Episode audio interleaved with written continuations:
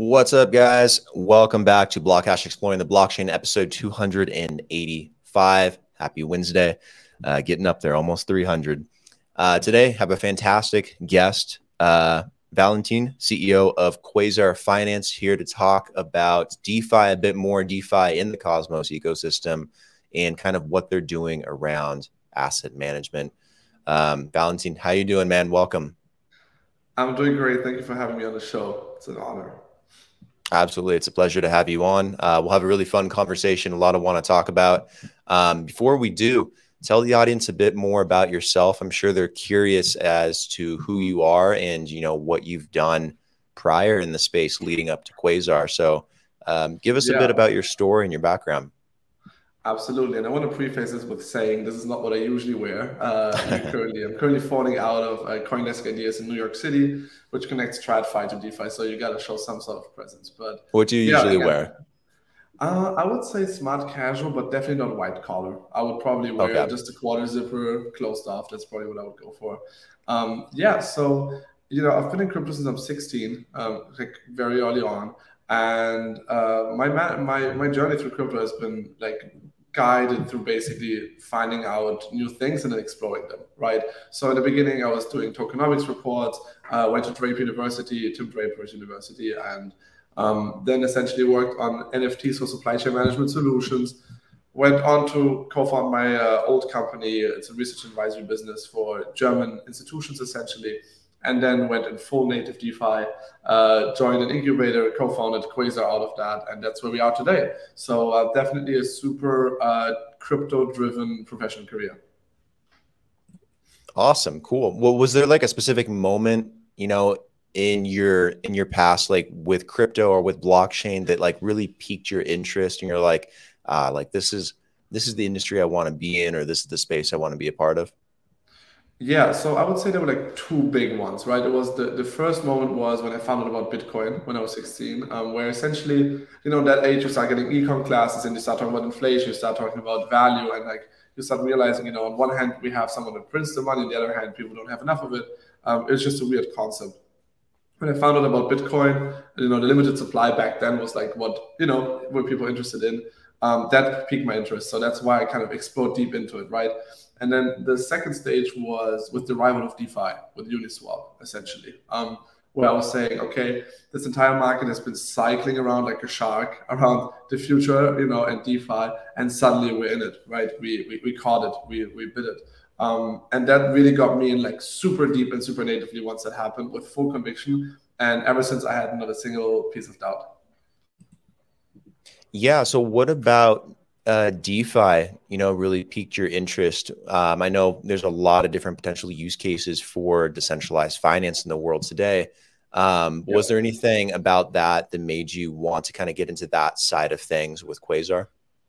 Absolutely, yeah. So um, to give a, a bit of more background on me, right? My parents both come from ex-communist countries, uh, and what people in the West often don't realize is that those people had to adopt and learn this new system of capitalism, right? So they didn't grow up in it, and you can tell to this day that the access for them, the understanding of how the system works, is very limited.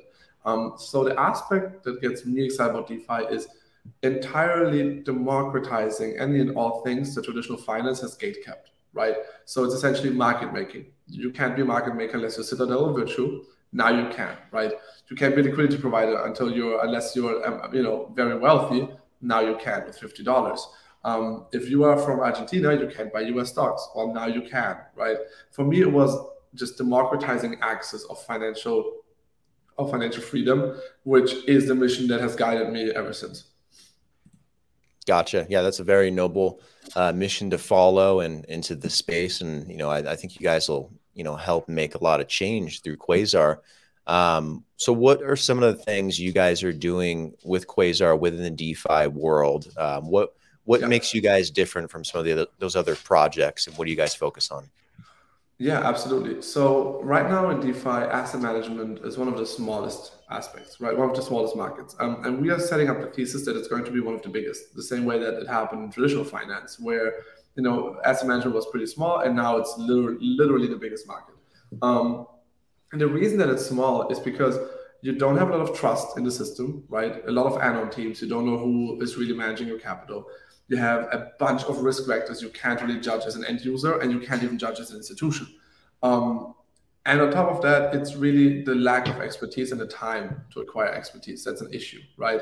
So our goal really is allowing professional strategists access to global capital, which in, in turn means that global capital can invest alongside the best of the industry.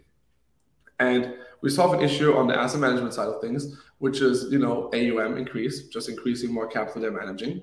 And we're solving the issue on the global side of things, which is access to those best-in-class products, which have been gate kept from you in the past.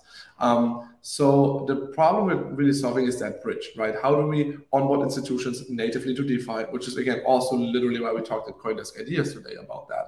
And at the same time, it's also building a product that is truly DeFi native and not CeDeFi with a user experience that you know someone that's not in DeFi could actually follow, right? So, for instance, Web3 auth, where you can have login with Apple and Google, um, that sort of thing. So, it, it's bridging that gap is what we are at Quasar are tackling. Cool. So, is this focused more towards like an institutional um, body that wants asset management, or is this also tailored to like the retail investor that wants to take a small amount of capital and put into DeFi as like passive income over time and earn uh, yeah. staking rewards. Uh, is it for both or one or the other? Yeah, it's for both, but it's obviously okay. phases to get to the first one, right? You don't propose marriage on the first date. Um, sure. But so in, in, the beginning phases, it really is focused for DeFi native people. That's much more what we do. So someone like literally someone having like 500 bucks left over, and we want to allow him to pick where he would want to invest his money and alongside whom, right? And invest the, the strategists that run the strategies uh, are not going to be institutions on day one, right? We have to be very honest about that. It's going to be DeFi natives, but that's still valid, right? Because they have the time and expertise to look into where to deposit the capital. We are not yet at the phase where we have, you know, quant strategy against quant strategy with hard-coded strategies and like microsecond latency differences, like winning or losing, right? We're still not there in crypto, uh, and that's fine. We will get to that point, but for now, um, strategies can be as simple as just an index, right? If you want to invest into Cosmos today, um, you can't really bet on IBC, you can't bet on Cosmos because if you buy Atom, you're not buying the gas that's being used for the entire DeFi and Cosmos. If you buy Ethereum, you're getting the Ethereum network. Um, so one of the first strategies that we are launching with is literally just an index and auto rebalances, uh, auto compounds, and auto stakes rewards. Okay, got it. Makes sense. Um, so I know you guys have it set up as these vaults in a way where people can create different like strategies for locking up their capital. Um, can you talk a bit more about that and how it works? And if someone, you know, wanted to use Quasar, um, how can they use that to their advantage, maybe to make some passive income? Absolutely. Um, so the, the way that it's designed is we are our own app chain, right? Mm-hmm. And if I would have told myself a couple years ago that we're building our own chain, I would have coughed uh, and laughed in my face. But with the Cosmos SDK, it's very possible, right? Um, so the entire chain is designed to essentially host strategies and offer best-in-class execution in in the Cosmos ecosystem. So what it would look like is basically, you know, you would find a vault that you like, you would read into what it does, you would look into the past performance, make your assumptions, right? This is not financial advice from my end, um, and then you would essentially follow that strategy. So it's actually not custodial, which is kind of the kicker. You're not mm-hmm. giving up your funds. You're uh, following a strategy like copy trading, like social trading on eToro, right? Um, and yeah, at that point, your capital is working for you, and you can disconnect and leave it as soon as you want. Cool. Can it be like? Does it have to be like Quasar, like your guys' native uh, token, or can it be like anything within the ecosystem? Yeah, yeah. So the way it's designed is that the, the, the, strategies are controlled by from the Quasar chain, right? Mm-hmm. But they're also independently governed. So like any depositor into a vault has voting rights in that vault, and we as an entity or token holders don't have that. So you know we can't liquidate a vault that you invested into, um, unless everyone that invested into the vault votes on that, right? Um, and then the strategies destinations are essentially all IBC chains. So Cosmos SDK for now, Polkadot by the end of the year, near next year, and then ETH the year after probably. Um, so the vaults are designed specifically to automatically execute your strategy across IBC. So why did you guys decide to start uh, by building this on IBC and the Cosmos ecosystem. Yeah. Was there anything about it that was more attractive than building it within Absolutely. Polkadot's ecosystem or Ethereum's?